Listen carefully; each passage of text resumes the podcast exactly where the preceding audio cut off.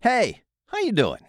Coming up today on the show, I've got a gift of an extra hour or two a day for you, and it ties in perfectly with an interview I have with Andy Traub. Then I've got how to actually buy happiness. Oh, you ready? Let's go. You know how you sometimes feel stuck? Like you're drifting through life, going through the motions? You know you were created for something more, that an average life just isn't enough for you. Then you're in the right place. Find your purpose. Live your passion. Let's go. Okay, so let's start with a gift I have for you. How would you like an extra hour or two every day? Greg, come on, man. You can't give me extra time. Nobody can make extra time. You're right. I can't make extra time, but we can find undivided, focused time where no one's bothering you, and it'll make you feel like you got an extra hour or two a day. How's that? That's pretty cool. I mean, listen, I know you're busy. You work full time. You work around the house. You got a family that needs your time and care and attention. And if you're like me, you're probably feeling a little bit wiped out by the end of the night, right? Everyone's finally put to bed.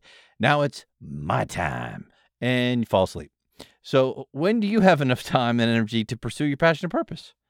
Well, here's how you can get that extra hour or two a day. Ready? Wake up an hour early. What? I don't get enough sleep as it is. When did you start smoking meth, Greg? I mean, did you miss the big discussion we had about how busy I am? Yeah, I get you, man. I do understand. You're right. You know, except for that part about me smoking meth. I kind of want to keep my teeth and not look like someone who was raised by wolves on the Appalachian Trail in the 1930s.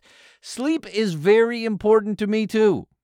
So instead of popping on the TV or surfing the web, how about getting to bed early? Then you're rested enough and you get up earlier. I mean, some nights you might not be able to make it to bed on time, but I bet you'll still enjoy that extra hour if you make getting up early a habit, because after a while, it will become a habit. You will develop this new routine and you will love it. But I'm not a morning person. Me neither, man. But you know what? I have come to love getting up before everybody else in the house. I mean, the morning's quiet. Nobody's bothering you. No one's calling, emailing, texting, because they're all asleep. No one's demanding you do something for them right now. It can be a great start to your day. You can get your coffee or tea or whatever it is, pray or meditate, get prepared for the day. Then you can get an hour in on your new passion and purpose project. You're going to feel awesome when you do this. Not the waking up part, of course, but the getting stuff done for you part. So here's some action steps to do this. Number one, for just a week, keep track of what you do the last hour you were awake every day. Is it productive? Can you get it done earlier so you can get to bed on time? Number two, go to bed on time. Can't go to bed late and expect to get up early for very long. Number three, wake up 1 hour earlier for 30 straight days. Number four, reap the benefits, baby. Now remember, you could wake up 2 hours earlier if you really want to go for it, but it all depends on you and your schedule and your amount of commitment. Now, Andy Traub has written a great book on this, and it's called The Early to Rise Experience, Learn to Rise Early in 30 Days. He helps you get this new habit started. He's got uplifting daily messages, support groups, apps, all that kind of stuff. And I've got an interview with him I want you to hear right now. Andy, how you doing this morning? I am very, very good, and I did not get up as early as I wanted to, but I'm still having a great day. Good. Well, you know, and sometimes I like how you have in your book. Look, every day is not going to be the stellar day where you got up on time. Don't freak out over that either. No, absolutely not. You know, you can have a great day and sleep in. I just happen to have better days when I don't sleep in. And just so people know that I'm not all high and mighty, I put this in the book, and I'm going to say it again for your listeners. I hate getting up early. I hate it, but I love being up early. And the hate getting up part's about a 2 or 3 minute decision. I mean, yesterday morning, I literally lifted my legs to get off the bed, and I put them back down because I was like, oh, I just can't do it. You know, I mean, you've been there, right? You know, Andy, I do a morning show, so I get up at 2:50 in the morning. How's that going for you? Oh, it's great. No, I hate it. It's the only part of my job I don't like. I hate it, but like you said, I like the results when I do, and that's the big part of this. So give the people the reason. I mean, what is the reason? Why get up early? What are the results you love when you do? All right, so I want everybody, if you're listening right now, think, you know, tell yourself, tell me, say to the radio right now, this is how many days of vacation I get every year. Maybe it's 2 weeks, maybe it's 3 weeks, maybe it's nothing, right? So what's everybody want, right? Everybody wants more vacation time. Why? We want time for ourselves to do what we want, to do the stuff we've been putting off. Because you ask 99 people, you know, how you doing? And 99 of them are going to say busy. Right. Everybody's busy. So everybody wants more time. Time to do what? I don't know, time to relax, time to write a book, time to sip my coffee, time to play with my kids, time to do whatever else, right? So here's what happens is people want more time, and all I'm saying is, and I love Jimmy Fallon and Dave Letterman's a fellow Hoosier. That's where I'm from. You know, I love those guys, but they don't make my life better. I make my life better by getting out of bed. And so just here's some quick math, all right? And I don't want to, you know, it's a morning show, so people might have to go home and get out the calculator later. But check this out. I'm going to make it tough on you, Greg. Ready? You got to do the math. I'm ready. 2 hours, if you get up 2 hours early, all right, I mean, you got to go to bed earlier, but you get up 2 hours early, 5 days a week. That's how many hours in a week is that? I think we're at 10. 10? Okay. How many weeks are in a year? Let's go 52. 52. So 10 times 52 is? 520. 520. Okay. If you divide that by the average working week of 40 hours, I won't make you do that one. Well, 10. It's 13 working weeks. Okay? You take 520 hours divided by 40 hours, you get 13. That's 13 working weeks of time that you can have to do what you want to do. Now, here's where things go wrong. I have three things that go wrong, and their names Samuel, Caroline, and Lucy. My kids, they get up early sometimes, right?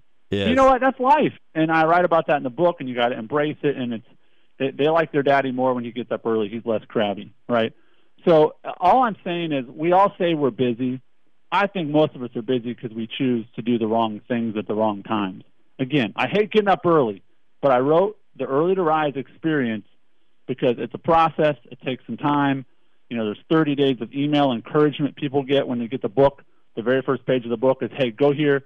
Submit your email address. I give them the audio version free so they can listen to the encouragement. Sometimes we're too tired to read in the morning. You know, I embedded audio in the book, so when you get it on your device, you can click play, and it's me reading that day's passage. Well, that's one of the things I loved about this, Andy, is that you gave so many different ways to get it. You can get it in a text message, an email, the MP3s, the Nook, the Kindle, the iPad. So, and you've got, like you said, this community you can join. You've got apps to help you along the way. There's all these things to help you. Yeah, we got all kinds of stuff. We got a Facebook group. We got all different ways. Some people never read the book.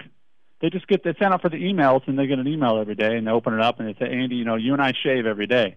And so that's interesting because I don't shave every day. But, you know, they hit play while they're shaving. Right. And it's changing their lives, man. I mean, people are they're having better marriages. I got an email from a guy in Australia, and he said, my girlfriend literally was speechless. I woke her up, and I gave her some tea in the morning, and she thought, like, I had to tell her something bad. She's like, why are you doing this? It's like, well, I got up early. I got this book Early to Rise, and I just wanted to surprise you because, like, day three is, like, do something for someone else. Right. And he's like, so I got you tea. And she's like, I don't know what to say. You know, like, I don't know what to do, you know.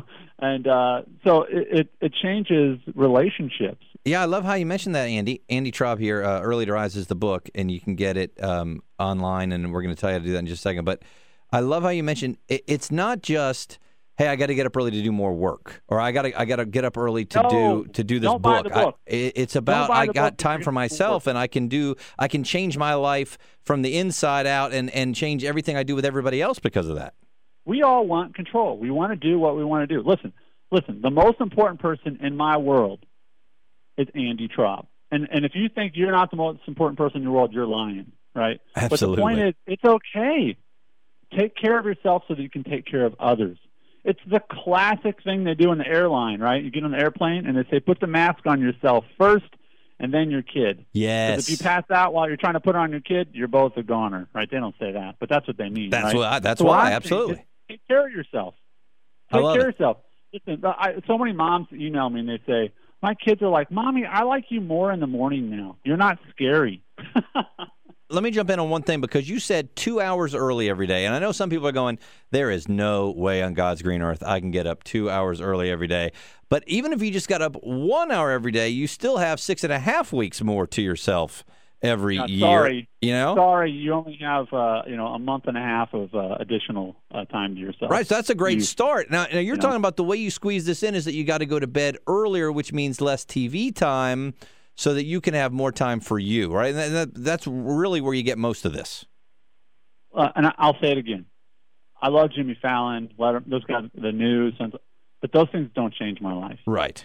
They don't. You stop. Here's how you know if something's important or not. Stop doing it. Does your life change? And in what way? Right? I mean, absolutely. If you smoke right now and you stop smoking, you're like, wow, I feel better. Well, you didn't need to do that. Let me ask you one other thing. When you came up with this idea, because this is what happens to a lot of people too. I think all of us have ideas. Some of us have had some great ideas, and we've even gotten to the point where we're like, all right, here's what I'm going to do. We maybe even written it down. And then everything creeps in and we don't do it. We don't ever get to that action plan and instituting it. How did you get from your idea to write this book to actually doing it? I got up early. Listen, those three kids I talked about earlier, the combined age of those three kids is 9. Ouch. 5, 3, and 1, right? Ouch is right. Ouch more for my wife because she gets up more often at night with him than I do. But the point is this is it's selfish to come home and want to sit on my rear end, right? And I want to talk to my wife after my kids go to bed. So when am I going to get that time to do what I want to do? And if you tell me you're at your best at night, then I think you're probably lying to me and to yourself. We are awesome in the morning. Listen, you know when people don't watch Netflix? At 5 a.m., at 6 a.m. We watch it at 10 and 11 because we're done. We're checked out. We're cashed out. And listen, I love my Netflix. Don't take it away. I love just kind of, I love the trance of the television. But if you watch an hour less of television every day, how's that going to change your life? If you do something for you with it, right? So moms, don't get up and do more laundry. Right. Dads, don't get up and make more sales calls. Don't call your clients at 6 a.m. They'll get mad at you. But, whatever that is, don't, if you work somewhere, don't get up earlier to go do more work. And women are especially bad at this. They'll get up and they'll do something else for their family. Take care of yourself. Right. This is you time. First. This is pray time. This is write time. This is read time. This is plan time. Whatever you want to do. How do they get this book, Andy? Well, right now, go to Amazon.com. It's a little startup website. Go to Amazon and just type in Early to Rise. It's not a very long book, but also remember that every person who buys the book, there's instructions in there about how you can get those 30 days of email, as well as the audio. So you can download it to your phone, computer, and you can just listen to the book. You get all that in one purchase. Yeah, I loved it. It was a fun read. You had some good humor in it. It was uplifting. It gave you a way to start taking some more control over your own life and not getting run ragged by being, quote, busy. After you try this for a while, I would love for you to email me, greg@gregorybknapp.com, and tell me how waking up earlier has helped you. What are you doing with that extra hour? And if this is resonating with you, go to GregoryBKnapp.com. That's Gregory B as in boy, KNAPP.com. And on the right side of the homepage, you can get my free ebook, 5 Steps to Finding Your Passionate Purpose. I want to help you go. How about this one? How to buy happiness.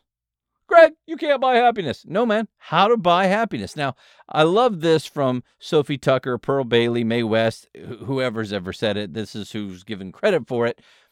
I've been rich and I've been poor, and believe me, rich is better. Yeah, I think I could buy that. Well, Greg, I think you've watched the movie Wall Street one too many times, man. Or maybe you've taken one too many hits on the noggin, because everyone knows money can't buy happiness, and people who chase the money end up empty in the end.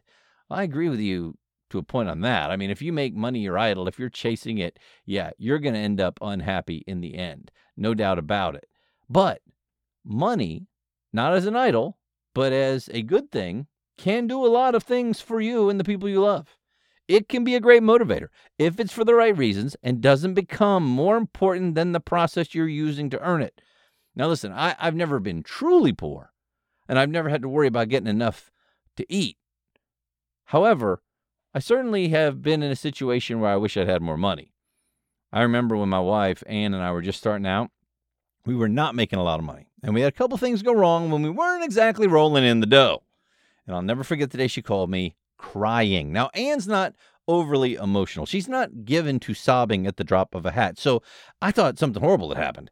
But then she explained through tears, she was simply visiting our friends at the beach, parked where she thought it was okay, and got a parking ticket.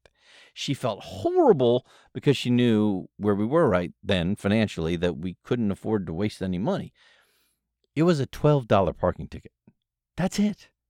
Our income was so tenuous that a $12 parking ticket was enough to make my wife cry. That's not great. Now, we laugh at that story now, but it does remind us there is nothing super about being poor. It makes everything you want to do harder. It puts stress on you. It makes you worry about little things, and it makes your daily life, really tough. So people who say money can't buy happiness are right, but they're also wrong. I agree that trying to buy happiness by acquiring a bunch of stuff is a fool's game, but if you don't think you're happier knowing you have enough money to eat and pay your bills at the end of the month, then you're crazy.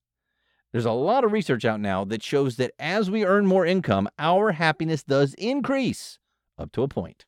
Now, the debate is, what is that level? What is that point where increased income no longer has that corresponding impact on our happiness?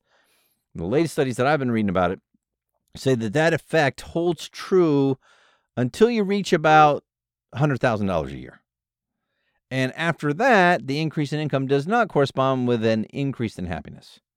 There's a book called Happy Money, The Science of Smarter Spending. Elizabeth Dunn and Michael Norton explain in it some of the ways money really does buy you happiness. Number one, buy experiences.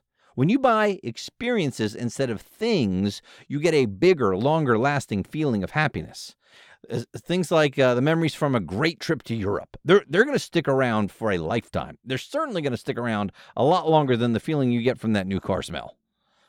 And you can tell those stories of your European trip for years. And every time you do, and every time you look at the pictures, they're going to bring a smile to your face, especially if you made those memories with your friends and family.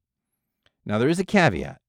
You need to buy the kind of experience you actually like. Like, I love going skiing. So spending money on a ski trip definitely moves me up the happiness scale. But my wife doesn't like skiing. That wouldn't work for her. And I'm not a ballet or opera guy. If I get dragged to one of those events and I'm paying for it, not only will I not be happy, I'm going to be grumpy. Number two, you can buy time. What? You can't buy time? Buying time increases your happiness. Here's what we mean. When you spend money to keep your free time for what you want to do, that pays dividends. I'm talking about a lawn service, a maid service, paying extra for your home or apartment in order to shorten your daily commute. All those types of things, they are buying you time, and you are moving up the happy scale. Number three, you can buy some freedom. I mean, imagine if you had time, location, and financial freedom to live the life you want. That could buy a little bit of happiness, couldn't it? Imagine having enough money to do what you want, when you want, to live where you want, to work only when you want, or where you want, or on what you want, and having time to volunteer where you want. Imagine having enough time and enough money so you can help whoever you want and have that ability to spend the time with whoever you want. That's pretty cool, isn't it? Imagine taking whatever vacations and trips you want with your family and friends. These are all ways you can buy freedom.